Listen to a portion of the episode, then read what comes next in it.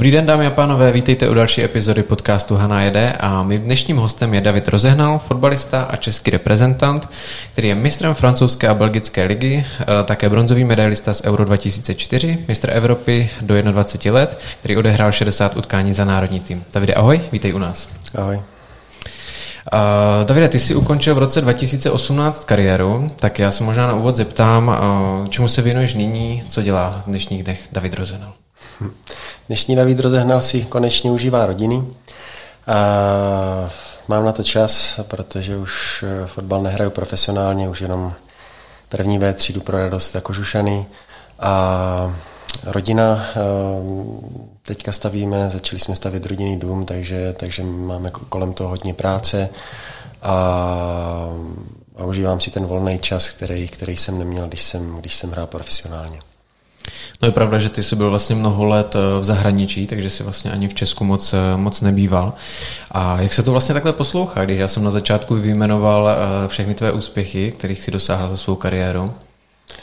Uh, přiznám se, poslouchá se to hezky, vždycky, když uh, o tom někdo tak mluví, tak uh, je to taková nostalgie a člověk si potom uvědomí, že to stálo za to, to odříkání a těch ani nevím kolik, nechtěl bych hlát.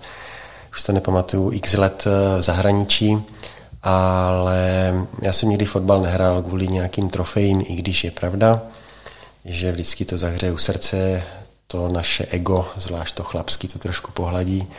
A, ale pro mě bylo důležitější, že jsem si splnil ty fotbalové sny, který jsem měl jako malý kluk. Dostal jsem se do zahraničí, do reprezentace, a v poslední řadě jsem vyhrál pár trofejí, které jsou vždycky pro fotbalistu nebo pro kohokoliv ze sportovní branže takovou třešničkou na dortu. No je potřeba říct, že eh, já jsem si to vlastně poznačil, ty jsi hrál v Belgii, Francii, Anglii, v Německu a v Itálii. Eh, čili z těch, když bychom měli říct top pěti evropských lig, tak eh, chybí tam už jenom Španělsko, což si myslím, že málo kdo vlastně může říct, že hrál v tolika, v tolika zemích a prošel takovými kluby jako například eh, PSG nebo v Anglii třeba Newcastle. Tak je třeba i tohle nějaký jako milník, na který jsi jako pišný, že jsi hrál v tolika ligách a dokázal si se tam prosadit.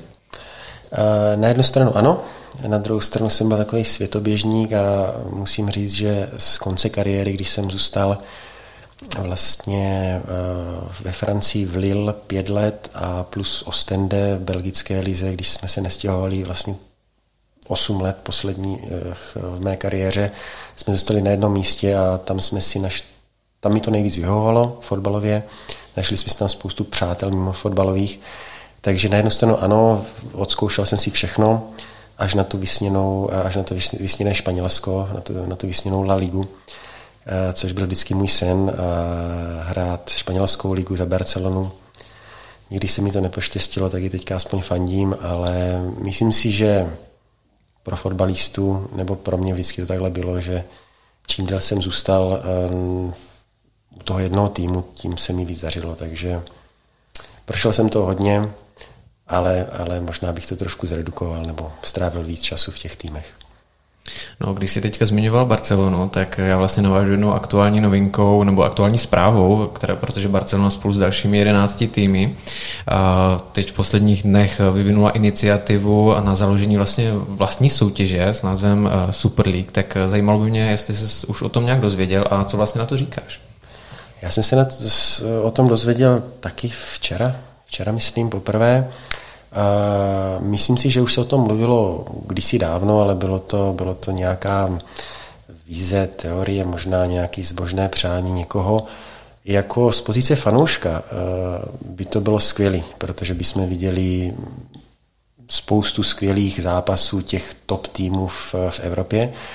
A, ale z pozice, když se na to díváme z pozice těch týmů, těch hráčů, kteří by se tam vlastně nedostali, před, eh, co, jsem, co mám informace, tak by to byla uzavřená liga, nepostupovali by se, nezestupovali by se a myslím si, že by to ztratilo takový ten punt z toho, eh, ten nádech toho, té soutěživosti, jako vždycky chcete něco dokázat, nechcete se stoupit, nechcete prohrát a tam prostě mm, myslím si, že by to bylo hlavně o penězích. Jo? A troufám si říct, že i z tohoto důvodu do toho ty kluby jdou, protože si myslím, že by se tam točilo spoustu peněz A ano, možná z tohoto hlediska by to dávalo smysl, ale já teda za sebe říkám, i když, i když jak říkám, jsem fanoušek a rád se dívám na skvělý fotbalí, eh, rychlý, důrazný, od začátku do konce, že to má náboj, nádech a takovou tu rivalitu, že se o něco hraje, tak bych to vlastně nechtěl.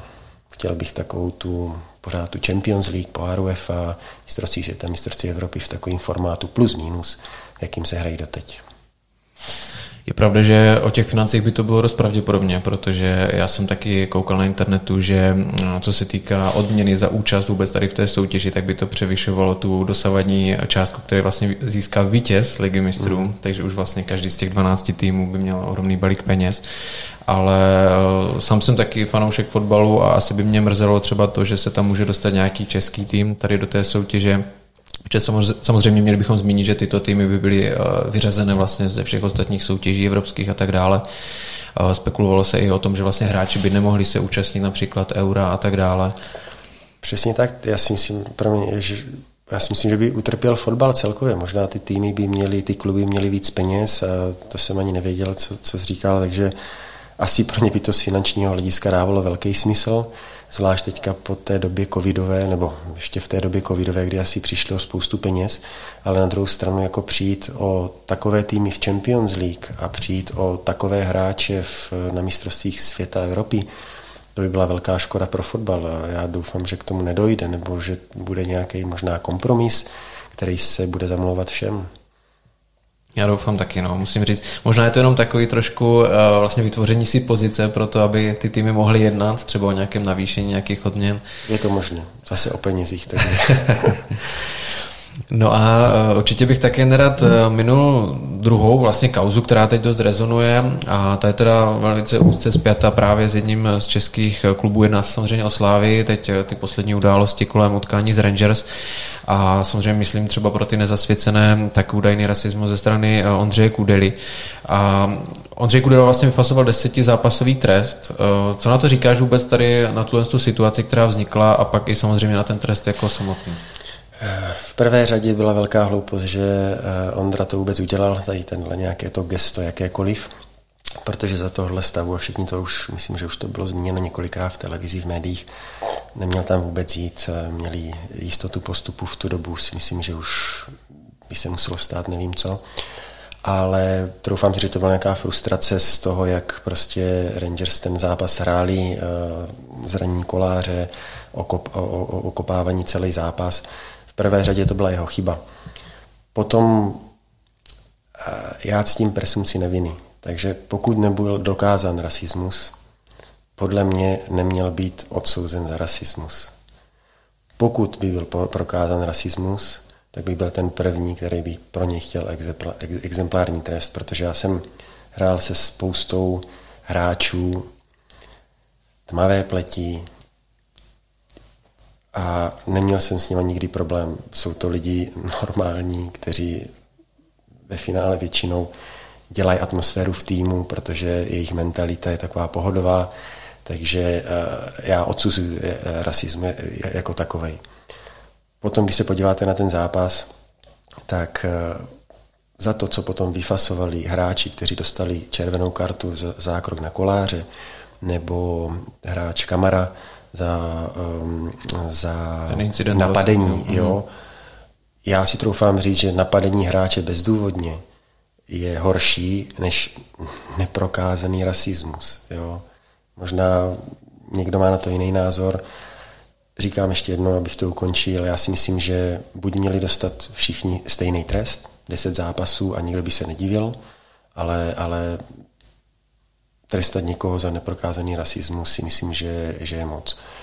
Další věc je, asi mu něco řekl, nebudeme si lhát, nalhávat, něco mu musel říct a to už ví jenom Ondra, co mu řekl, protože pokud nejsou nějaké záznamy, tak se to asi nikdy nedovíme. Takže to by byla asi otázka na něj a na někoho jiného, ale rasismus odsuzuju, ale myslím si, že ten trest za nedokázaný rasismus je hodně tvrdý. Ty sám samozřejmě to moc dobře znáš ze hřiště, protože je to hra plná emocí a les, kdy se tam řekne něco, co třeba člověk tak ani nemyslí, nebo z něho vypadne něco, co by normálně neřekl. Není to tak, že to, co se prostě řekne na tom hřišti, tak by tam jako mělo zůstat? Vždycky to říkají třeba i trenéři a tak dále. Souhlasím. Souhlasím, jako eh, i já jsem řekl, a to jsem klidný člověk, slušný, pár Eh, neslušných slov v angličtině, ve francouzštině, když jsem hrál na rozhočí, když jsem si dával pozor, že tam hrozila červená karta eh, proti hráčům, ale nikdy to nezašlo eh, do takových mezí, až nedej bože rasismu. A vždycky jsem se hlídal, ale, ale prostě ty emoce cloumají. Proto si myslím, že ten Ondraj i tak vyletěl, že prostě to v něm asi bouchlo, protože to bylo možná po tom zákroku na, nevím na koho teďka, jak ho tam okopávali no, na zemi. Jo. No, Přesně tak. Dohrál balon, za prvé faul, dvakrát do něho koplí balon a bylo na nich vidět, že prostě hrají zákeřně. Jo. To je jedna věc. Druhá věc je, že by to, asi máš pravdu, že by to mělo zůstat. Potom ještě další věc je, teďka ten rasismus se hodně probírá všude ve světě. A já si myslím, že eh, je, je, je, je to chyba. Je to chyba, jo, protože Myslím si, že čím víc o tom rasismu budeme mluvit, tím to bude ožahavější téma a tím z toho bude víc takových afér, neafér, víc Ondra Kůdela, kdy vlastně nic mu neprokážete, nedokážete mu, a, ale odsoudíte ho. Jo? A jako potom půjdete po ulici nebo, nebo v jiném zápase, něco jenom řeknete do ucha a, a, a on, oni vás odsoudí zase za rasismus nebo za, za, za cokoliv jiného. Jo? A myslím si, že to je nefér a mělo by se to, to, co je na hřišti, tak by mělo zůstat na hřišti. Na druhou stranu je spoustu kamer, odezírá se teďka z, z úst, jo? proto si ti lidi dávají, ty hráči dávají v italské lize hodně, když, když povídá trenér k hráči a říká mu nějaké pokyny, dává si eh, ruku, ruku před ústa, protože by to mohli vidět protější tým a hned mu, mu dá, takže to, proto si myslím, že se dávají ruka, eh, ruce před ústa.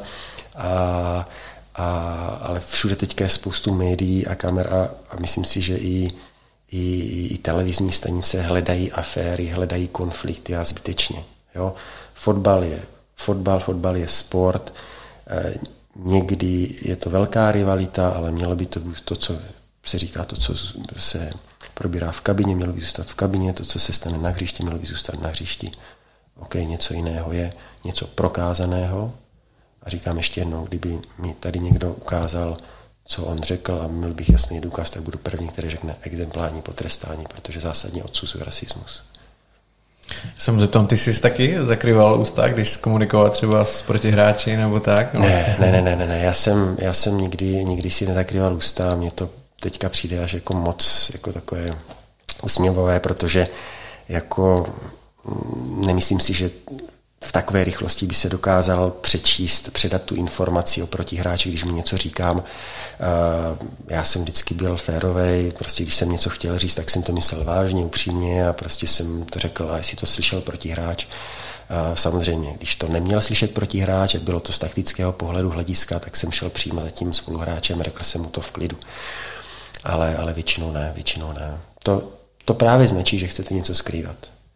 Takže řeknu to upřímně, ten Ondra si chtěl něco skrývat, proč by, proč by dával si eh, ruce před ústa. A ať už řekl cokoliv, byla to chyba, neměl to dělat, už to nevrátíme, musí se z toho poučit, jestli mu zůstane trest, je to tvrdý trest, za chyby se platí a musíme jít dál. No. Jaký dopad to třeba teď může mít vlastně pro, pro Slávy, respektive reprezentaci, protože víme, že se blíží euro a možná se zhodneme, že Ondra Kudela zrovna jeden z našich nejlepších stoperů tak eh, ten desetizápasový trest platí, to bychom možná taky měli vlastně osvětlit eh, jenom pro soutěže Champions League a vlastně případně eh, pořádané UFO a FIFO, což je mistrovství Evropy, mistrovství světa. Čili v soutěži samozřejmě naší domácí může hrát dál, ale na to euro by se to vztahovat mohlo, čili tam by vůbec nemohl hrát. Já doufám, nevím v jaké fázi to je, že se odvolají, že třeba ten trest mohli zmírnit, ale i takhle, pokud je to na mistrovství, tak to může být jako velký problém, protože když to řeknu blbě, udělal to ve Sláví, pokud ho potrestají právem, musí za to píkat, ale měl by za to pikat ve Sláví. Mrzí mě trošku, že to vztahují i na, na, na mistrovství, protože tím utrpí určitě, protože on je momentálně jeden z nejlepších stoperů, má fazónu, má formu, daří se mu, vypadá suverénně, hraje, hraje, hraje ve velké pohodě a bylo by to velké oslabení českého nároďáku.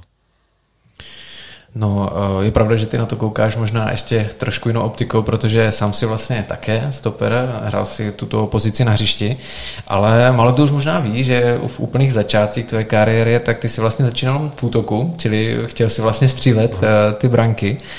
Tak eh, jak se to stalo, že jsi dostal nakonec do obrany? Já jsem byl jako každý kluk a vidím to i teďka, protože pomáhám trénovat malý žáky v Kožušanech, tak Všichni chtějí střílet góly, všichni chtějí být eh, ti Ronaldové, Messi a, a Neymarové a, a, a být, na tom, být na výsluní a, a být vidět. A, a to, jsem, to jsem dřív taky byl, tak já, že jsem chtěl být nejlepší. Já jsem měl jiné vzory, ale, ale chtěl jsem být nejlepší, chtěl jsem dávat spoustu gólů. No ale postupem času uh, jsem se začal stahovat do, do zálohy což mi taky nevadilo, pořád jsem byl hráč až, až do, do konce mé profesionální kariéry a pořád jsem hráč, který chce hrát fotbal i v té první B třídě v Kožušanech, neodkopávat a hrát, hrát konstruktivně. A ale postupem času jsem stál do zálohy, no a, a jednoho dne byl to, myslím, nemyslím si, vím to stoprocentně jasně, na v jednom přátelském utkání v Řepčíně to byl pan trenér Chromý, který mě postavil na stopera. No. A já mu říkám, eh, trenére, po zápase, protože se mi to moc nelíbilo, kopal jsem v tu dobu ještě ti stopeři nehráli tam konstruktivně, nebo nebyl na ně takový tlak, požadavek hrát konstruktivně, technicky, rozehrávat, výjíždět. Tenkrát to bylo prostě hlavičkový souboj, já už jsem byl vyšší, tenkrát už jsem trošku vyrostl, tak jsem byl vyšší postavy a kopat dopředu, vyhrávat souboj a nepustit nikoho za sebe. Ale po tom zápase jsem, evidentně se mi to nelíbilo, protože jsem byl zvyklý na technickou hru, dávání gól, dávání přihrávek. Říkám mu, trenére, já to nechci hrát, to stopera. A on mi říká, pokud to nechci hrát, tak si zbal věci a odejdi. Zůstal jsem od, od, té doby, od té doby, od té doby to se mnou zůstalo. A ve finále jsem, jsem mu i částečně vděčný, protože nevím, jak by moje kariéra dopadla, kdybych se držel zuby nechty na tom záložníkovi nebo útočníkovi. A bavili jste se o tom třeba zpětně, teďka třeba v posledních letech, když jste se viděli nebo tak, nebo nepopichoval tě, že kdyby tě tenkrát nedal na stopera, tak si neměl párkrát, takovou kariéru? Párkrát jsme se viděli, ale myslím, že to nebylo popichování, ale, ale já jsem to zmínil už hodněkrát, když eh, jsem dával takhle rozhovory, zvlášť teďka po konci kariéry, eh, když jsme nějak tak Eh, procházeli tou kariéru a vždycky jsem ho takhle zmínil, protože ty otázky padaly na to, proč jsem se z toho útočníka stal stoperem, většinou je to obráceně, jo, že, že ti obránci chtějí do toho útoku, protože vidí, že, že ti útočníci dávají góly a jsou vidět, ale nebylo to z mé hlavy, ale zpětně to hodnotím jako, jako dobrý tah, protože říkám, že nevím, jaké kariéry bych dosáhl. Možná bych byl průměrný, průměrný útočník v České lize, nedosáhl bych na Evropské ligy. Je pravda, že já jsem jeden z tvých rozhovorů četl a ty si tam vlastně zmiňoval, že jsi byl hodně poctivý v rámci přípravy i v rámci tréninku a dost často si třeba i přidával po tréninku, což se občas obrátilo proti tobě, protože si to třeba od spoluhráčů schytával. A zajímalo by mě, vím, že ty na to hodně apeluješ, že dnešní mladí jsou hodně takový pohodlní a ty si tenkrát dával i v jednom rozhovoru krásný příklad vlastně s Pavlem Nedvědem a s Kristianem Ronaldem, což byly vlastně tvé osobní zkušenosti s oběma, tak možná jestli bys nám mohl tohle přiblížit. Určitě, já jsem vždycky byl hráč od malička. Nevím, asi jsem to měl v sobě, protože u nikoho jsem to neviděl, že bych eh, to viděl třeba u svého bráchu, i když on hrával fotbal, neviděl jsem tu, že by si dával navíc. Ale to musí mít asi člověk v sobě, jako asi to nedokážete naučit toho hráče, toho člověka, ale můžete mu to ukázat a on buď se tomu přizpůsobí a, a, a jde za váma, protože vidí, že to přináší ovoce, anebo zůstane v té své pohodě a, a, a jede si na, v té své pohodlné vlně. Já jsem zažil, já jsem zažil, většinou jsem byl ten exodia v vozovkách, že jsem si dával navíc a většinou ti spoluhráči byli už na masážích a už na kávičkách a, a, a tak dál. ale zažil jsem, a to mě utvrdilo v tom, že, jako si že jsem si říkal, je to správná cesta. Už to bylo v Paříži, když jsem měl spoluhráče Pedra Pauletu, tenkrát um, náš kapitán a ikona portugalské reprezentace a portugalské, um, portugalského fotbalu. A ten mi říká jednou v sauně, říká mi, tenkrát mi říká o nějakým Ronaldovi a už tenkrát se vědělo, že Ronaldo už vystrkuje růžky a už jsme věděli, kdo to je, ale nebyl to ten Ronaldo, jako je teďka. Už tenkrát říkal, že co on si dával na reprezentačních strazech navíc, jak trénoval, posiloval, říkám si, wow, to už, to už tenkrát, to mi bylo 24 let, takže to bylo vlastně v začátcích mé kariéry. No a kdo mě asi nejvíc utvrdil, byl Pavel Nedvěd, na kterého jsem naštěstí narazil na reprezentačních strazech který prostě po tréninku si dával nabíhaný rovinky a, a to už tenkrát nebyl nejmladší. Měl už podle mě 32, 33, 35 letech, když vlastně končil tu kariéru eh, reprezentační. A, ten mě utvrdil v tom, že jsem si říkal, ano, i takový hráč, který vlastně to nepotřebuje, protože uh, on byl fyzicky dobře uh, zdatný, uh, hrál kvalitní fotbal, ale i přesto si dával navíc a nemusel. Bylo to na reprezentačních srazech, kdy spousta hráčů už zase byla na masáži v regeneraci. A tak jsem se ji hodně učil. No. Říkal jsem si, je to ta správná cesta, protože i největší fotbalisté na světě to takhle dělají. A možná se může zdát, že to nepotřebují, ale, ale je to dobře. Myslíš teda, že tady ten eh, vlastně tvrdý trénink je ta cesta k tomu, jak zůstat stále na vrcholu, protože je pravda, že Pavel Nedvěd eh, vlastně skončil na vrcholu, eh, Cristiano Ronaldo stále hraje, i v tom jeho věku nehraje někde v Číně nebo prostě v Ázii třeba jenom pro peníze, ale hraje pořád v prestižní evropské lize a je třeba v lize nejlepším střelcem, pokud se nepletu.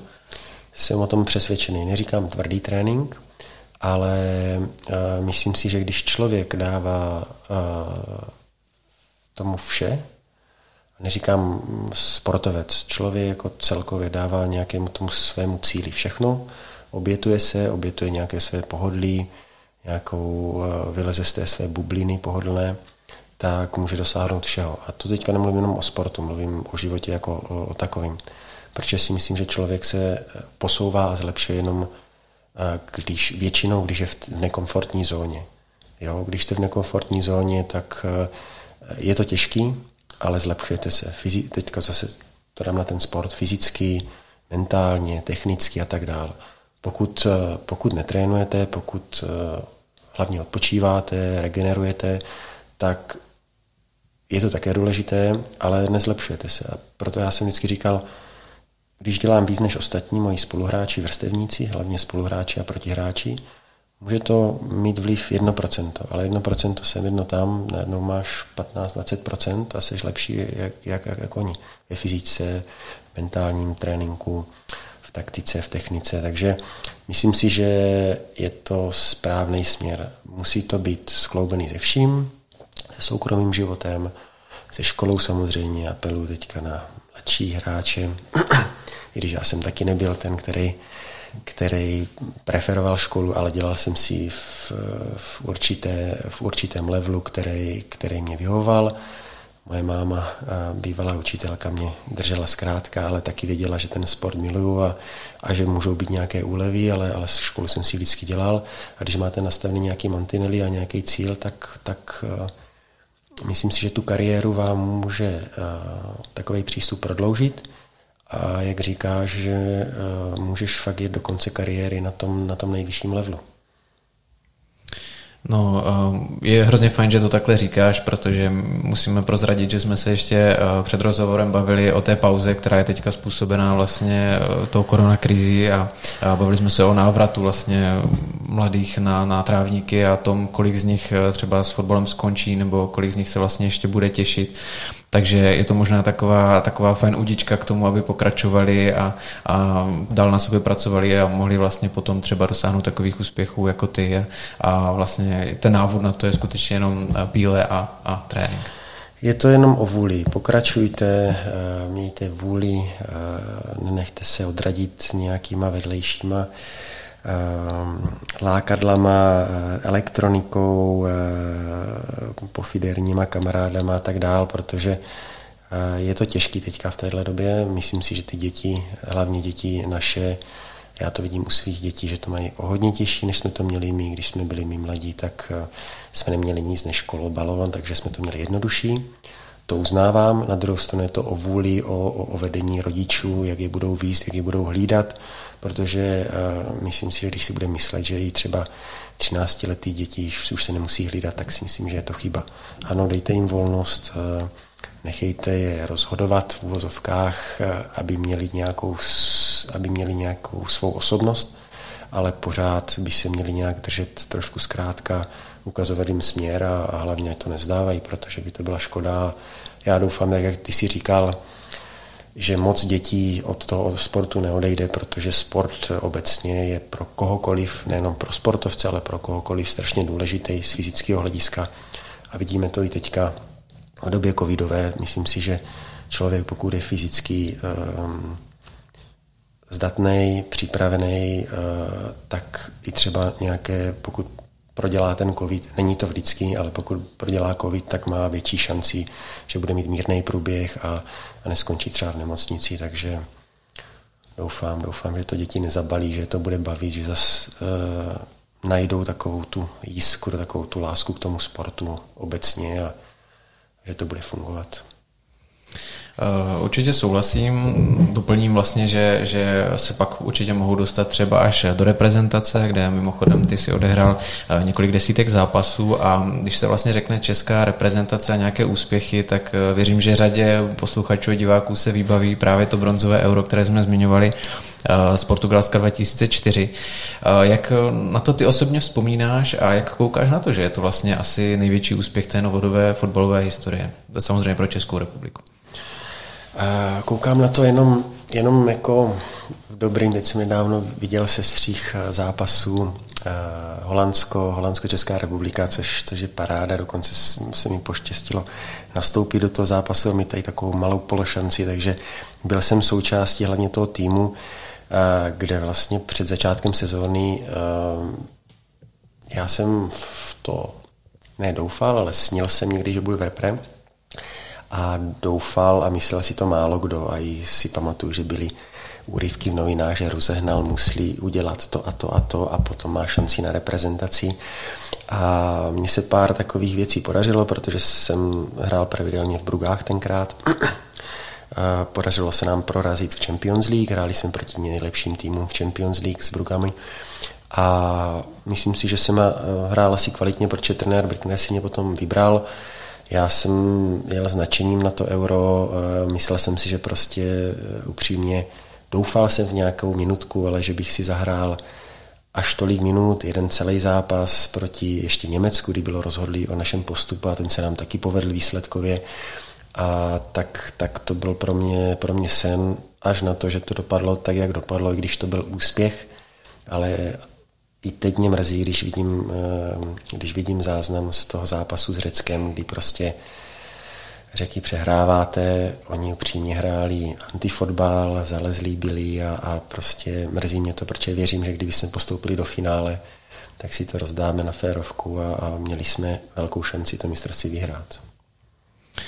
A v čem si myslíš třeba, že je největší problém jako českého fotbalu, protože skutečně od toho roku 2004 už uplynulo poměrně dlouhá doba, a, takže vlastně nepřišel žádný další úspěch. Ba naopak, vlastně český fotbal měl docela problém se i na ty šampionáty dostat, ať už se jednalo o mistrovství Evropy, tak mistrovství světa. Tam, když pomíneme ještě rok 2006, který vlastně hnedka následoval, tak od té doby vlastně český národní tým už na mistrovství světa nehrál. Mm-hmm. Čím to je, sám nevím, ale myslím si, že eh, určitě eh, zaprvé je to eh, tím, že hráči třeba z Česk... neměli jsme tolik hráčů v top evropských ligách a týmech, jako jsme měli, když já jsem mm, měl možnost být v té, já to nerad nazývám zlatou generací, někdo to tak nazývá v té generaci Pavel Nedvěd, Vláďa Šmicer, Poborský, nechtěl by nikoho, Milan Barž a tak dál. Když si vezmeš, kde ti hráči hráli, hráli pravidelně většinou a byli um, stavebními kameny svých týmů v, ve francouzské lize, v anglické lize, v německé, tak to si to vidím ten největší rozdíl, protože oni měli každý týden, někdy jednou za tři dny konfrontaci s, tě, s těma top týmama a myslím si, že Česká liga to určitě nemá. Teďka zaplať pán třeba za Sláví eh, v evropských ligách a v České lize myslím si, aby nikoho neurazil, tak tým jako Slávě třeba bude hrát šest utkání, osm utkání maximálně na uh, úrovni Evropské ligy třeba nebo evropského fotbalu. Ale, ale to velké srovnání teďka měla určitě v Champions League, když hrávala, nebo i Plzeň, když hrávala Champions League proti Barceloně, tak to jsou ty konfrontace a takhle se ti eh, čeští hráči zlepšují. A druhá věc je, že teď si myslím, že máme zase generací, kde se to zase trošičku zlepšilo, že máme hráče v top ligách, neříkám, že v top týmech evropských, ale v kvalitních týmech, Leverkusen, Sampdorie, Udine, Herta, jo, Sevilla, zase nechci na nikoho zapomenout. A většinou ti hráči hrají pravidelně. Takže hrají každý eh, týden, každý, každý tři dny proti kvalitnímu soupeři. A je, troufám si říct a doufám, že, že to kluci potvrdí na mistrovství, že teď na ten fotbal, když, když odehrají kvalitní zápas, že se na to dá koukat a, a že mi to dělá radost, že jsem Čech, fandím jim, když se dá gol, tak jdeme se synem doma. A to už jsem dlouho nezažil, takže jako je to takový, je to samozřejmě hrát eh, srdcem za národák, ale druhá věc je ta kvalita, kterou si myslím, že ti kluci teďka zase mají. A nějak si to sedlo s trenérem eh, s Šilhavým, který, který ho uznávám a který jsem zažil, tak si to tak nějak sedlo je, je cítit, že, že ta parta, že ten tým drží při spolu a já jim věřím a doufám, budu jim fandit a doufám, že, že, že se jim něco povede. Já bych samozřejmě byl taky moc rád, pokud by se podařilo eh, zopakovat nějaký, nějaký úspěch, třeba jako jste měli vy. Eh, na druhou stranu je pravda, že po té výsledkové propasti má asi celá fotbalová veřejnost radost, že se mm, začínají dostavovat nějaké výsledky. A ty jsi zmínil trenéra. Mě by možná zajímalo, jaký vlastně vliv má na výkon toho mužstva, teď myslím toho reprezentačního trenéra, protože samozřejmě ty srazy jsou poměrně krátké. Asi nic moc úplně extra se tam nacvičit nebo se cvičit nedá. Takže možná, nebo jestli s tou nominací může možná ovlivnit ovlivnit? Uh, může ovlivnit, já to budu srovnávat, uh, i když je to vždycky strašně těžké a ti trenéři to mají těžké, když je srovnávám s trenérem Bricknerem. Trenér Brickner je, je, je persona, je to charakter, je to prostě eh, vyzařuje s něj charisma a prostě když já jsem přijel na první sraz, tak prostě koukáte na boha, trenérského boha. Plus máte vedle sebe top, top kvalitní hráče. A věřím tomu, že pokud je trenér dobrý, dobrý trenér v první řadě, dobrý psycholog, strateg a samozřejmě si vybere, vybere kvalitní hráče, tak, tak hraje velkou roli. Někdy nevyjdou kvalitní hráči, přijedou se, špatnou formou, zrovna nemají formu, zranění a tak dál, ale troufám si říct, že alfa omega je udělat samozřejmě dobrou, dobrou nominaci, a mít z čeho brát, což věřím, že teďka už zase je z čeho brát a, a, a je to stabilní a, a točí se tam hráči, kteří prostě mají aktuálně nejlepší formu, což je taky super. A hlavně si myslím, že třeba trenér Šilhavý je, je, je dobrý psycholog, dobrý trenér, dobrý psycholog, dokáže ten tým um, nabudit, a dokáže ten tým uh, vlastně otočit na tu, na, na tu svoji notu, jo, aby, aby, aby si notovali nějak, aby, aby, aby spolupracovali. A, a jak jsem říkal, prostě cítím to z toho fotbalu, je to vidět, je, je to vidět na hřišti, že prostě mají, mají dobrý vztah trenér, hráči, realizační tým.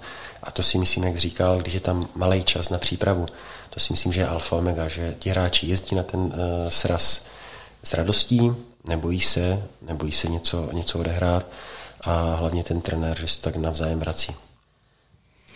A mě vlastně logicky napadá otázka, když teda pomíneme pana, pana Bricknera, tak e, pod jakým nejlepším trenérem si, si hrál za svou kariéru a můžeme vzít v potaz i tu klubovou úroveň? Nejlepším to je, já jsem měl, myslím si, že jsem narazil na málo trenérů, který by mě vyloženě nevyhovovali. Já jsem teda nekonfliktní typ, byl třeba jeden trenér, řeknu ti takový jeden trenér, který mě nevyhovoval a bylo to i z toho důvodu, že jsem cítil, že prostě mě nemá rád upřímně, byl Armin Vech, který, který prostě přišel do Hamburku a, a doslova za 5 minut 12 mi oznámil, že se mnou nepočítá, že já si hledám angažma, jinak budu na tribuně celou sezónu. A to mi řekl týden do konce přestupního termínu, což je trošičku šibeniční. A, ale aspoň mi to řekl upřímně, mm-hmm. čeho si taky cením.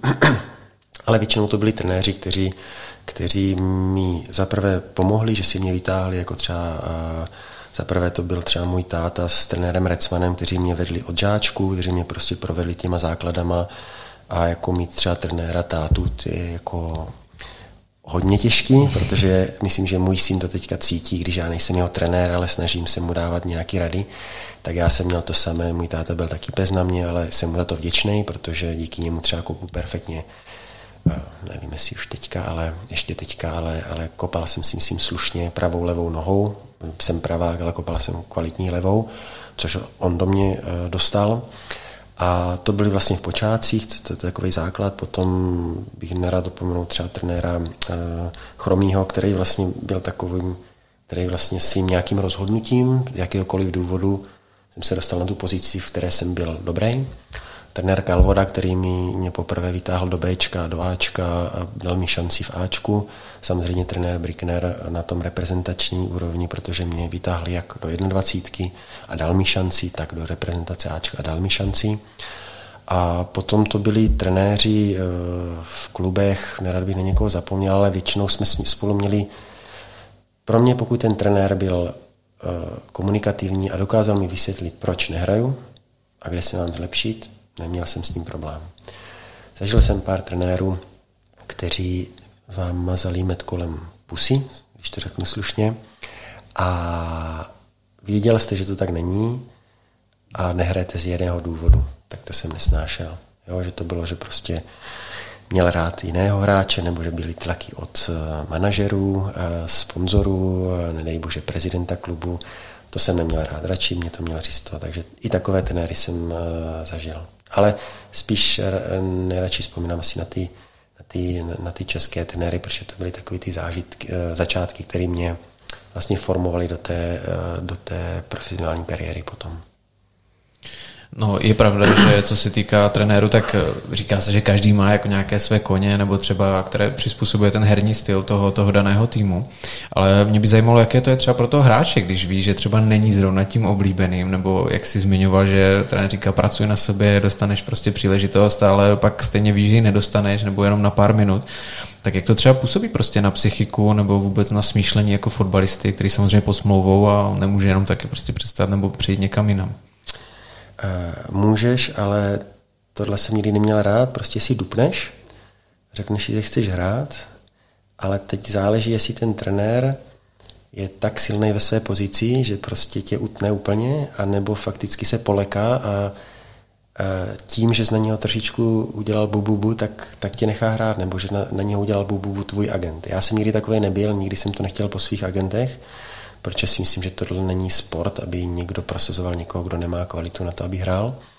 A e, bych odpověděl na tu otázku, není to jednoduchý. Zvlášť, když třeba cítí, že bys mohl hrát a třeba máš i, to jsem řekl zrovna třeba v Ostende v mým posledním angažmá, kdy jsem prostě už měl 37 let, už jsem starý fotbalově, nebudem si nalhávat, ale cítil jsem a měl jsem i e, podporu vlastně spoluhráčů, kteří říkali, že nechápou, proč nehrají a hraje můj konkurent. A to mě ještě víc jako užíralo, ale naštěstí jsem měl takovou mentalitu, jakou jsem měl vždycky, že jsem se zamkl a makal jsem víc. A prostě chtěl jsem hlavně po trenérovi. Nejhorší bylo, že když ti trenér říkal, jo, pracuj na sobě a bude to dobrý, dostaneš šanci, ale neřekl ti, jak máš pracovat na sobě. Takže já jsem nevěděl, co mám zlepšit. Jo? Když, bych, když jsem věděl, co mám zlepšit, já jsem na tom pracoval, a potom už to bylo na tom trenérovi. Potom jsem teda zjistil buď teda, že měl pravdu a jakmile jsem se zlepšil, hned mě tam dal, hmm. anebo jsem zjistil, lhal mi do očí, chtěl toho zneužít a řekl mi jenom, aby mě uklidnil a uklidil, tak mi řekl prostě nepravdu. Jo. Ale není to jednoduchý a proto říkám, že je to hodně o vůli. Je to hodně o vůli, prostě děti, hráči, kdokoliv to nesmí vzdát. Pokud mám nějaký sen, chci hrát základní sestavě, tak, tak si jdu Neříkám, že jdu přes mrtvolí, to jsem nikdy nedělal a nikdy bych to po nikom nechtěl, ale prostě udělám maximum, zase vstoupím do té nekomfortní zóny a, a samozřejmě se trošku obětuju. Obětuju svůj čas, pohodlí s rodinou. Moje žena mi vždycky říkala, jako, že ty, na, ty jo, přicházíš první na ten stadion a odcházíš poslední. A to většinou byla pravda. Mm. Jo, jako, bohužel ta rodina trpěla, ale já jsem věděl, že to je třeba na 15 let a teďka se snaží mi to vracet. Teďka je v první řadě rodina a, a potom je to ostatní. Hmm. Nevzdávat to, pro mě, nezdávat to. To je velice, velice důležitý. A možná se ještě malinko vrátím jenom k těm agentům. Eh, takhle to teda jako funguje, že třeba pokud hráč jako nehraje, tak skutečně ho agent může zavolat eh, prostě trenérovi nebo někam na to vedení toho klubu a prosazovat ho? A nemám důkazy, ale myslím si, že v některých, v některých, nevím, jestli to funguje teďka, ale určitě dřív si troufám říct, a nebudu jmenovat, protože ani nikdy jsem se s tím jako nesetkal, ale myslím si, že takhle to může fungovat. Že na jednu stranu je dobře, že pardon, ten agent se stará o svého hráče, ale nikdy by to nemělo být na úkor kvality. Pokud nemáš ten level, tu, tu úroveň toho svého um, konkurenta, spoluhráče, tak bys tam neměl být protláčený jenom proto, že máš nějakou budoucnost a že možná budoucnu budeš mít a, takovou cenu a makovou a prostě nemělo by to být. Já to nemám rád, nikdy jsem to po svých agentech nechtěl a já jsem vždycky byl zastáncem prostě rovného boje, já jsem vždycky měl na hodně lidí se mi ptá na konkurenci, já jsem měl vždycky v každém klubu, myslím, že tak bylo, jo, v každém klubu jsem měl na svým postu konkurenci v podobě reprezentantů, reprezentantů jejich zemí. Belgičanů v Belgii, Chorvatů, Srbů a tak dále. Zaprvé, ne, nepamatuju si, s kým bych měl problém, vždycky jsem si s tím konkurentem s tím rozuměl, hmm. i když bral mi práci a, a, a to místo v té, v té základní sestavě. Pro mě bylo důležité mít prostě kamarádský vztah s ním, i když to byl konkurent, i když bych nejradši jako mu zajel na tréninku, ale to já jsem nikdy uh, neuznával tohle. Ale vždycky jsem chtěl mít s ním korektní vztah, ale taky jsem mu řekl, počkej, teďka hraješ ty, ale já udělám všechno pro to, aby za chvilinku byl na mé pozici a já byl na tvé. Jo? A to jsem chtěl vždycky.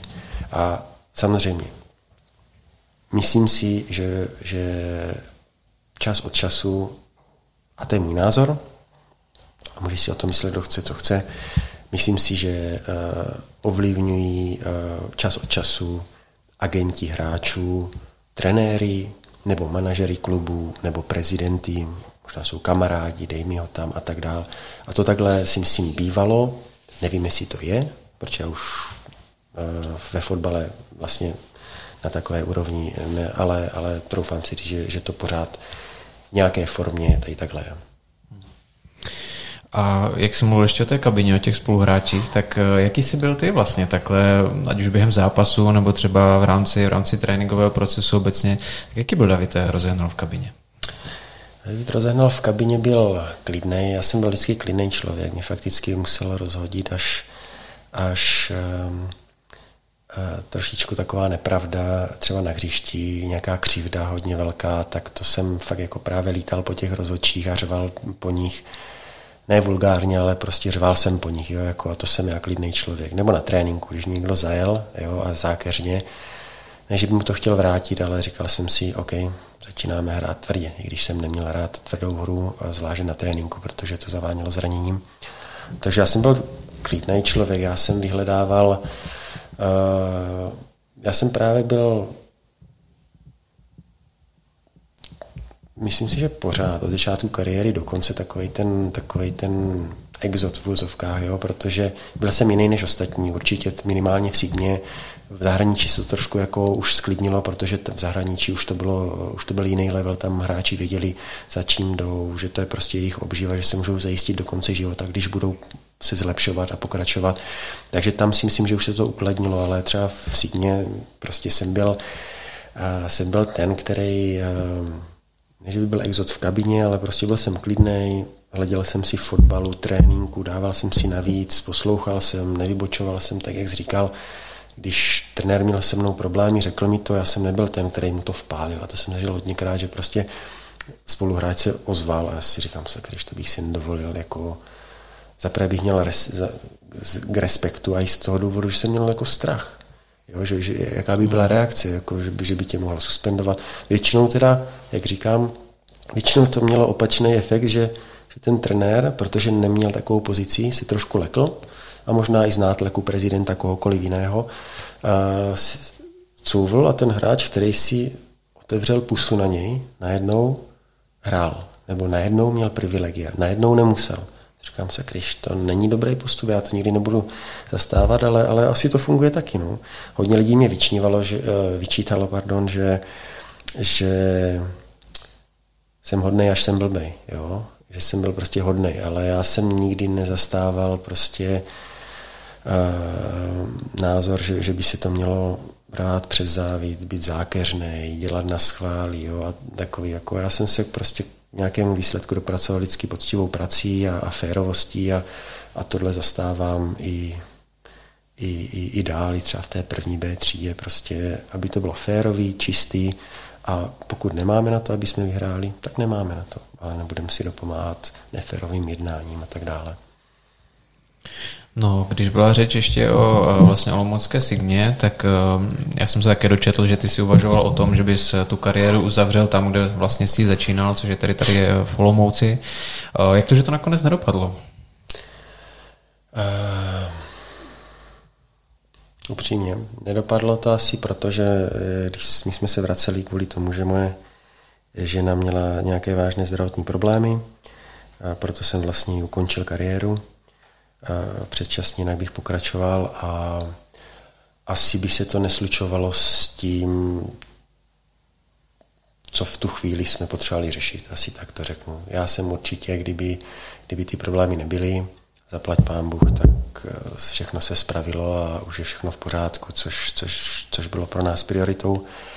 A kdyby ty problémy nebyly, tak já jsem jako upřímně snil o tom, jako že, že bych se vrátil na konec kariéry do Sigmy, protože Sigma mi hodně dala a já jsem si vždycky říkal, ale myslím si, že by to takhle mělo být, že prostě uh, by se jim těm klubům, kteří vám hodně dali a vlastně vám pomohli v té kariéře, by si jim to mělo vrátit. Pokud by Sigma měla zájem a já bych byl v jiné situaci a, byl by zájem z jejich strany, tak uh, bych určitě na to kývil. Neříkám, že na pět let, ale určitě na rok že jsem v, té, v, té, v tu dobu jsem měl 37 let, takže asi by to byla slova třeba na rok, na dva, ale, ale určitě bych rád tu kariéru končil si, mě nepovedlo se. Ale jak říkám, myslím si, že hráči, kteří něco zažili, mají zkušenosti už jenom tím, že jsou v té kabině, že předávají ty zkušenosti těm mladým a ti mladí můžou vidět hráče, který se vykopal ze stejného klubu z Olomouce, až někam a vrátil se zpátky a teďka předává. Už jenom tohle si myslím, že by byl přínos, ale nedopadlo, tak nedopadlo. No dokážeš si třeba představit, že když to vstáhneme k té aktuální sezóně, že bys třeba hrál s Romanem Hubníkem, že byste byli teďka stoperská dvojice? A dokážu si představit, dokážu si představit a, a,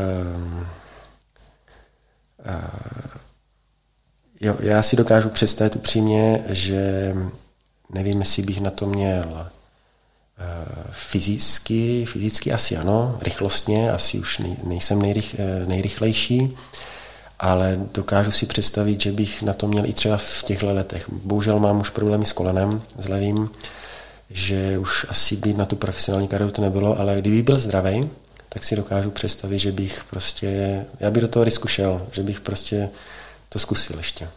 Hmm. Ale, ale já věřím tomu, já znám své tělo, vím, že teďka to koleno už není eh, na úrovni, že by zvládlo aspoň půl roku, půl roku takového zápřahu, což profesionální fotbal je, nebudem si nalávat i třeba na české úrovni, ale jinak tělo, zbytek těla tak funguje a myslím si, že, že, to, že si to užívám v té první B třídě, a takže si to dokážu a jako hodně mě to lákalo a, a šel bych do toho, ale, ale teď, když si zamyslím, tak až mě to mrzí, ale bohužel věk nezastavíš A upřímně, tak jak říkají, můj bratr mi to říká, prostě podívej se do občanky a je to pravda. Jako to tělo dostalo zabrat nejenom 15 let jako kariéry venku, jestli to tak je, ale řekněme od svých sedmi let jako s tím, když si dáváš navíc, tak prostě od sedmi, no, od sedmi, od deseti let řekněme, jedu pořád, pořád stejně plus minus a to tělo dřív nebo později se ozve a pro mě zaplať pán Bůh se ozvalo až teď, když jsem v první B třídě a řeklo, hm, dej si pozor na to koleno, protože už to není právě ořechový. Teď se možná podkryl karty si soupeřů v první B třídě, ale ne, já si, já si koleno dám do pořádku, takže těšte se. A trošku z tebe cítím, že kdyby byla jako i malinká šance, že bys to, že bys to ještě zkusil moc rád, třeba jako přípravu nebo něco. A, zkusil, zkusil. Jako všichni chlapi, hlavně chlapi, všichni máme své ego, hlavně chlapi a, a já mám taky ego, i když ho nemám tak veliký.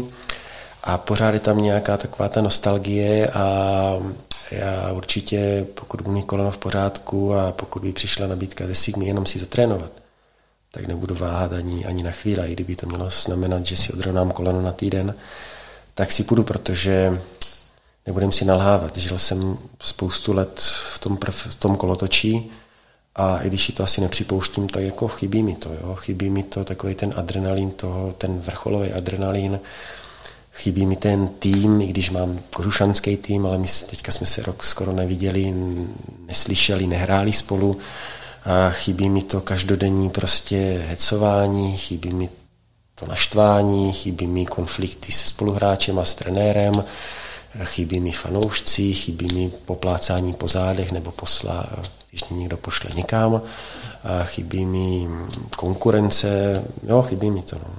Jako a kdyby byla, kdyby byla možnost a prostě byl by tam zájem, tak jako určitě bych, asi, asi bych neváhal. Šel bych do toho, vím, že by mě spousta lidí první řadě moje žena, moji rodiče, moji nejlepší kamarádi, brácha, že mě od toho zrazovali, ale, ale abych to do toho stejně šel, hmm. protože fotbal miluju a můžete skončit kdykoliv, ale jakmile jednou skončíte, tak už to moc nejde vrátit zpátky. No.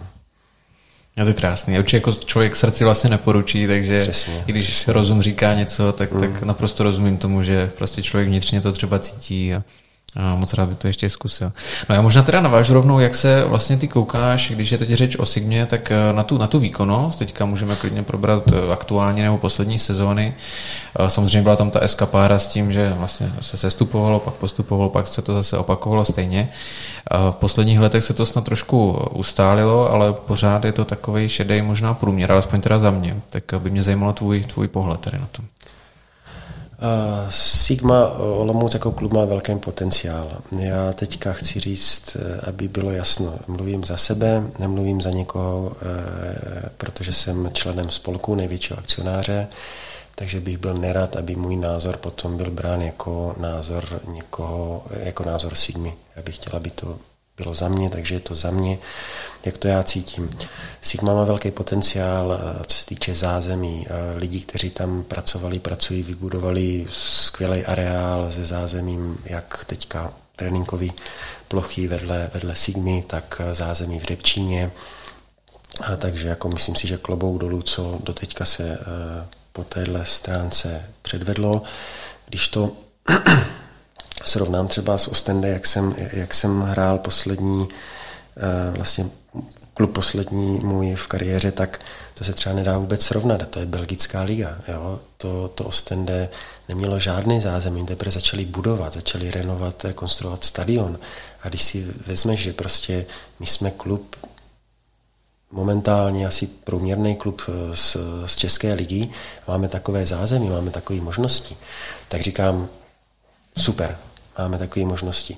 Ale myslím si, že, tak jak říkal, prostě všichni bychom chtěli, ti, kdo mají rádi fotbal a mají rádi Sigmu, mají modré srdce, tak, tak vidí, že prostě není to, není to pravý ořechový, nebudu zacházet do detailu, to bych nechtěl, ale prostě poslední roky se nedaří, byly tam i ty sestupy do té druhé ligy, takhle pámu se hned postoupilo, ale já takhle, já se nerad ano, když se bude když se budeme babrat v minulosti, tak vlastně neposuneme tu budoucnost nebo tu přítomnost. Jo? Budeme pořád přemýšlet, co se udělalo špatně. A já bych spíš byl rád, kdyby ta Sigma šla postupnýma krokama a zlepšovalo se. Zlepšovala se uvnitř klubu, zlepšovala se na poli profesionální, protože nebudem si nalhávat. A tým je vlastně výkladní skříň. To je vlastně ta třešnička na dortu, která je vidět nejvíc. Myslím si, že klub jako takový na tom není špatně, nefunguje špatně. Myslím si, že funguje dobře, ale to neznamená, že by nemohl fungovat líp. A teď je otázka, jak si v klubu lidí, jak my si v klubu řekneme a řekneme si, kam to posunout. Jestli budeme spokojeni tady s tím průměrem, protože souhlasím, já jsem řekl, že před sezónou, že bych rád si mu viděl a bylo by to pro mě cíl, teďka zase jiný formát, ale jak byl formát ta první šestka, hmm. že se hraje playoff, já bych chtěl a Sigma by měla mít cíl být pořád v první šestce. Ne být v té druhé šestce a možná se dostat z té druhé šestky do, do, do poháru. Měli bychom mít v první šestce. Myslím, že na to máme zázemí, tým jako tak, klub jako takovej. A troufám si říct, že v, při nějaké konstelaci, když nebudou zranění a s, myslím si, že nám trošku blížil covid, ale nechci se na to vymlouvat, tak eh, jsme na to měli i tento rok. Možná se to ještě zle, ještě máme nějakých sedm zápasů, jestli se nepletu. Hmm, ještě pár zápasů tam je. No, nebo šest, takže to, to řekněme 21 bodů nebo 18 bodů, takže když všechno vyhrajeme, troufám si říct, že pořád budeme třeba pátí, šestí, čtvrtí. Jo, OK. Možná to tak nedopadne a to je druhá věc. Takže potom si jen položit otázku, kam se chceme posunout. A já věřím, že ten klub není v klubu všechno špatně, ale mohl by se zlepšovat. Já bych se nechtěl zaobírat tím, co je špatně v klubu, ale co by mohlo být líp. A to sami si myslím, že by se mělo brát u tohoto A týmu. Prostě ten A tým, tomu A týmu se nedařilo, ať už to bylo z důvodu zranění, covidu, aktuální formy, špatné volby trenéra taky, jo, Vše, všechno dohromady. Ale chtěl bych zase říct na druhou stranu. Není to jenom o lidech v klubu, není to jenom o trenérovi, není to jenom o hráčích, je to o tom, o té symbioze. A tak, jak jsem o tom mluvil eh, u toho reprezentačního týmu, tak si myslím, že pokud v Sigmě v budoucnu, a já věřím, že bude, že v budoucnu si všechno tohle sedne a všichni budou tak navzájem propojení, že to bude spíš rodinný. Já jsem vždycky měl rád rodinný kluby. To byl třeba Lille, mm. když jsem strávil nejvíc času, pět let jsem strávil. A tam byl prezident, multimiliona, mil, ne, biliardář, eurech, který ten klub vlastnil. A byl to takový starší pán, který byl strašně příjemný, jo, usměvavý a s něho číšel taková ta pohoda, že prostě nebál se koupit někoho, investovat ty peníze a mu se to vrátilo. On vybudoval ten stadion, on vybudoval tréninkový centrum, který je jedno z nejlepších ve Francii a myslím, že se mu to vrátilo. Je pravda, že to prodal, ale bylo cítit z toho klubu v Lille, že jsme všichni táhli za jeden pro vás. Proto taky ten první eh, rok, co jsem tam přišel na hostování z Hamburgu, jsme vyhráli double. A nikdo nás nepasoval. Bylo Paris Saint-Germain, Lyon, Marseille, před náma určitě. A najednou se objevilo Lille my jsme byli neporazitelní. Eden Hazard se rozjel, všichni ti reprezentanti, co byli v tom klubu, se rozjeli, a, ale myslím si, že to všechno začínalo v tom klubu.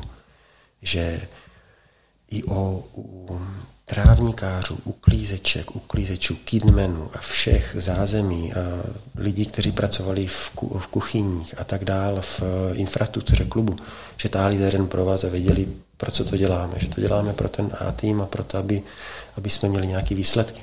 A to si myslím, že když se eh, jednoho dne podaří v Sigmě, já v to věřím, a pokud tam budu moc dávat nějaký svůj názor a takhle mluvit, tak ho tam budu dávat, protože mě to, moc, mě to nic nestojí. Já to dělám zadarmo, dělám to rád a pokud o ty názory bude někdo stát, tak eh, budu, budu, budu tam uh, ty názory dávat tak věřím tomu, že ten klub se posune a že někdy v budoucnu, nebude to možná hned další sezon, nebude to možná ani za dva roky, možná to bude za pět let, za deset, ale byl bych rád, kdyby jednou jsme si tady prostě třeba zahráli Evropskou ligu. Jako to je můj sen. Fakt jsem nejenom před kolo, protože nevím, jestli jsi byl na zápase s, um, se Sevillou. Se Já mhm. jsem tam byl jsem, se synem a to musím říct, že po dlouhé době jsem měl husí kůži. Dokonce jsem stával i na, na mexickou vlnu, což, což mě strašně překvapilo, byl jsem rád. a po dlouhé době jsem byl pišnej, že prostě jsem Sigmák a že se to vrátilo. Bohužel to byl jen jeden zápas, takže bych chtěl zažít prostě uh, chtěl bych zažít um, skupinu UEFA Champions League někdy třeba. A to jsou takový ty sny, které bychom měli mít.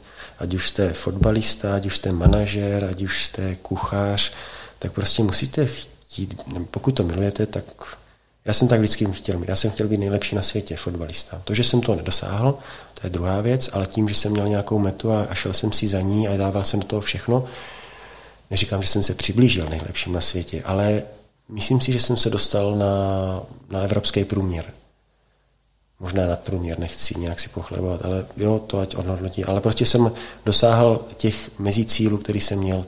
A tohle, když budeme mít v Sigmě a lidi to budou mít všude ve světě, tak věřím tomu, že jednou k tomu cíli se dostaneme a dřív nebo později budeme potom spokojení. Ať už ta, ta cesta bude nahoru dolů, ona nebude jako prošlapaná, projetá jak, jak dálnice a, a bude, nebudeme mít volný průjezd, jo, ale, ale budou tam překážky, ale věřím tomu, že když lidi v klubu budou nastavení, budou mít nadhled, budou mít přesah, nebudou si házet klacky pod nohy a budou chtít vlastně ten klub posouvat, nebudou uh, nebudou to dělat ze zjištných důvodů, ale budou to dělat z nezjištných důvodů, tak věřím tomu, že jednoho dne fakt tady budeme hrát nějaký poháry a potom budem, bude plný stadion a budeme rádi všichni. No, bylo by to rozhodně super. Já možná tady na to konto ještě eh, doplním, že jsem zaregistroval, bylo to někdy eh, loni, tuším, po, po prázdninách, že si byl vlastně takovým prostředníkem trochu mezi klubem a nějakým skupením podnikatelů, kteří chtěli vlastně do klubu majetkově vstoupit. Tak eh, zeptám se, jak, jak se situace pohnula dál, třeba tady od toho, tuším, to byl srpen září.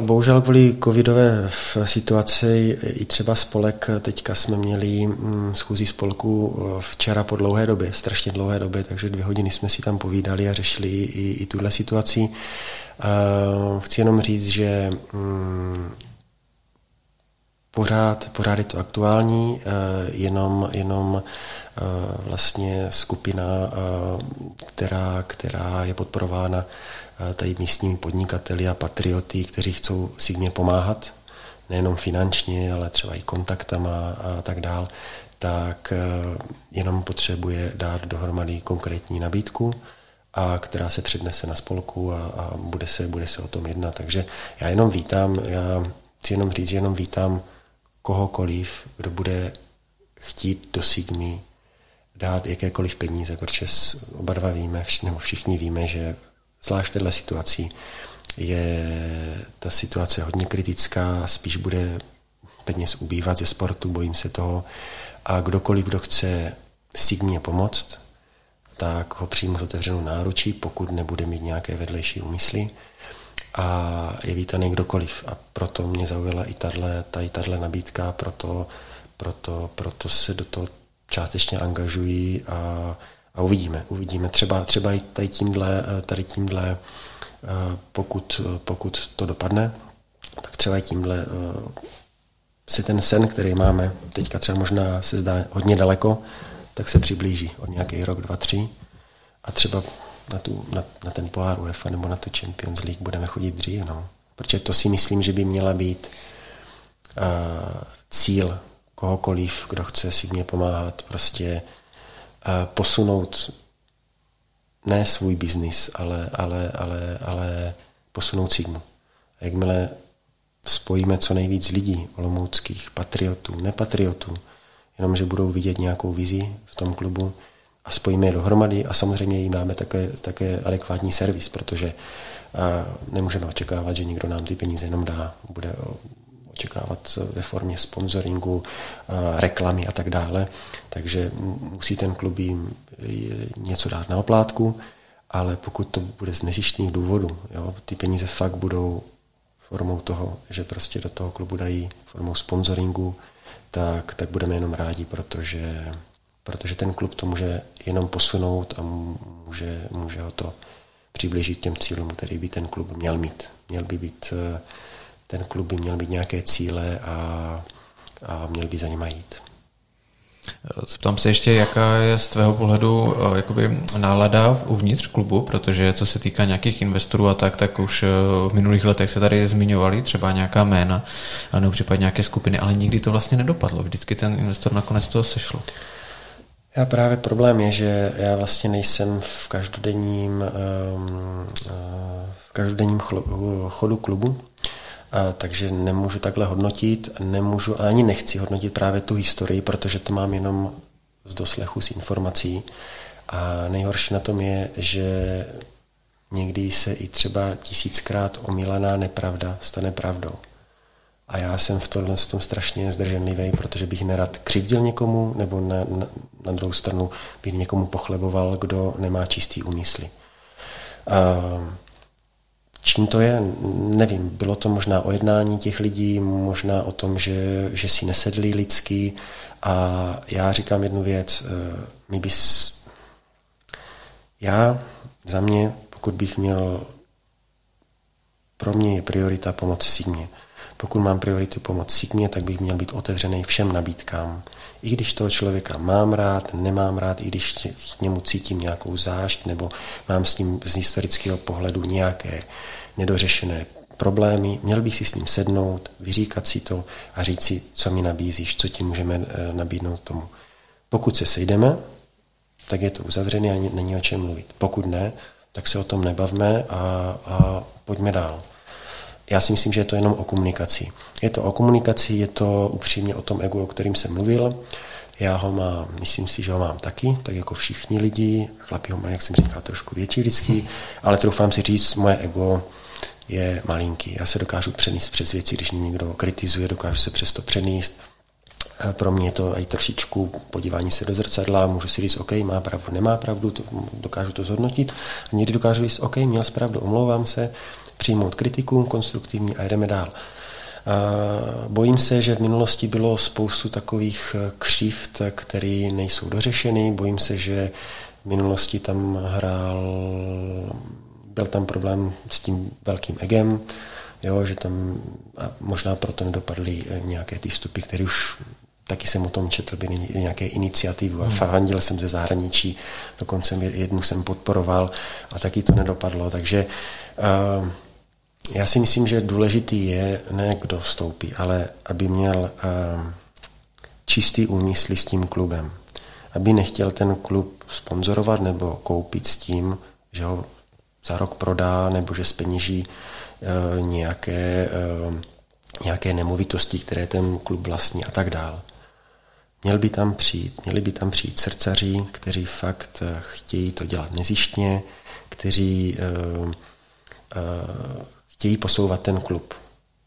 A já mám pocit z té iniciativy teďka, z té poslední, že prostě eh, bavili jsme se s nimi hodněkrát a, a, troufám si říct, že, že by to mohlo klapnout. Samozřejmě záleží na komunikaci s, s něma a pokud se to um, podaří. Já věřím, že pokud by se to podařilo, může to posunout Sigmu dál. Neříkám, že pokud to dopadne, takže příští rok budeme hrát o titul a všechno bude v pohodě. Je možné, že i se změnama, které v klubu přijdou nebo nepřijdou, můžeme příští rok hrát o sestup. A to, může, to můžeš hrát, i když přijde ma, mecenáš, majitel, který má miliardy, přivede semka top hráče z České ligy z, z Evropy a i můžeš hrát stejně o, o sestup. Jo. Na druhou stranu můžeš hrát se stejným kádrem i trenérem o poháry příští rok. To je fotbal. Na, to, na tom je fotbal krásný a někdy až krutej, že vlastně nevíš. Ale pro mě je pořád důležitější nastavit ten klub tak, aby byl zdravý zevnitř a ono, když si podle mě, když máte zdravý srdce, tak ono vysílá do toho těla, což myslím tělo v klubu, eh, zdravý impulzy a bude to fungovat, si myslím. Takže doufám to, že se, že se něco povede a, a doufejme, že že to půjde dál a dál. No. Eh, já se ještě zeptám, já jsem si všiml, teď možná malinko otočím list, eh, že se hodně v poslední době věnuješ eh, třeba i charitě, takže nerad bych upomněl i tady tuto tvou aktivitu, tak je to v současné době třeba něco, co tě, co tě naplňuje nějak vnitřně? V současné době bohužel ne, protože máme koronavirus a jako i, i i ta charita si myslím, že trpí tím, že vlastně se lidi nemůžou scházet. Eh, eh, je mi to líto, protože měli jsme, já vlastně spolupracuji s Jirkou Zukalovou, dobré, dobré místo, místě hmm. pro život, která mě oslovila a vlastně mě trošičku nadchla ta její vize, ta bezištnost, jo, to, to, že pomáhá s pokorou. A, a tohle mě baví, prostě fakt jako pomáhat lidem, pokud můžu, já to říkám vždycky, pokud se můžu někde ukázat, mě to nic nestojí, jenom můj volný čas a pokud to pomůže, pokud věnu někomu své kopačky, které ještě mám některé nějaké dresy, nebo se můžu někomu podepsat a pomůže to k vybrání pen, nějakých prostředků pro někoho, kdo to fakt potřebuje, tak ano, naplňuje mě to. A to jsem právě přemýšlel, už když jsem nevěděl, kdy mě kariéra bude končit, ale chýlil se ke konci, co budu dělat a říkal jsem si, že tohle bych chtěl. Ať už by dělal cokoliv jiného, tak k tomu bych chtěl prostě podporovat charitativní projekty a pokud pro mě to musí dávat hlavu, smysl, musí to mít hlavu a patu. Vždycky jsem zastáncem toho, že pokud to jde, tak vybrat milion korun a milion korun předat, předat tomu, kdo to potřebuje. Nerad bych eh, byl zapojený do projektu, který prostě ty peníze se ztratí a, a najednou ze 100% je 60. Jo. To si myslím, že ztrácí ten, ten, ten smysl. Já vím, že jsou k tomu nabaleny různé náklady a tak dál, ale, ale tohle pro mě dává ten největší smysl, že prostě vybraná částka nebo cokoliv, nové auto pro vozíček a tak dál, pro pejsky, něco to tak, že to všechno jde tam, tam kde to má jít. Aby, aby v té charitě, protože myslím si, že i, i tam to bohužel existuje, že jsou tam lidi, kteří to dělají ze zjištních důvodů a, a možná to nedělají čistě, což, což je možná ještě horší než v tom fotbale. V tom fotbale to ještě dokážu překousnout, ale když se jedná o zbraň lidí, lidi, kteří jsou v nouzi, postižený lidí, kteří fakticky jako malou z posledního, tak, tak o to to štve ještě víc. Takže pokud je tady nějaký projekt, kterého se můžu zúčastnit a můžu tomu projektu pomoct, tak, tak jsem tomu vždycky nakloněný a rád pomůžu. Hmm. To je super. A ještě se zeptám na závěr, ty si vlastně, bavili jsme se o tom konec konců i na začátku, dlouho žil v zahraničí, tak ještě mě zajímal tvůj vztah vlastně k Olomouci jako k městu, jaké to je vlastně po takové dlouhé době se vrátit, a jak se ti tady žije, jaký byl ten návrat domů? Uh, skvělej. Skvělej. Já přiznám, doufám, že to neprásku na manželku. A přiznám se, že jsem s tím koketoval ke konci kariéry taky, že jsme si říkali, že bychom mohli zůstat ehm, v zahraničí a hlavně jsme chtěli zůstat ve Francii. Chtěli jsme na jich eh, do teplých krajin, vlastně sluníčko a tak dál, ale osud chtěl tomu jinak a ve finále a eh, i žena, i Peťka mi teďka říká, že je vlastně spokojená, že je ráda, že jsme se tak rozhodli a asi to takhle mělo být a ve finále i ona Eh, je spokojená, že, že jsme se vrátili domů. Já jsem se, pokud bych se měl někam eh, v Česku vracet, tak vždycky do Olomouce. Já jsem vždycky byl, vždycky jsem koketoval s tím, že se vrátím, protože mě Olomouc, Kožušany, Olomouc mě chyběla a já vždycky jsem tady byl krátkou dobu hodně v létě, třeba 14 dní jenom, nebo 3 týdny a v zimě třeba jenom týden a někdy vůbec. Někdy jsem třeba rok nebyl v Olomouci, takže jsem se vždycky těšil, co je nového, co se tady staví, kolik, jaká restaurace je otevřená a tak dál. Takže jsem se do Olomouce těšil a jsem rád. Myslím si, že Olomouc je skvělé město, že možná lidé, kteří moc necestují nebo nezažili to, co já, nemají možnost cestovat, to jim nevyčítám, jenom chci říct, jako, že by bylo fajn, když se zastaví a uvědomit si.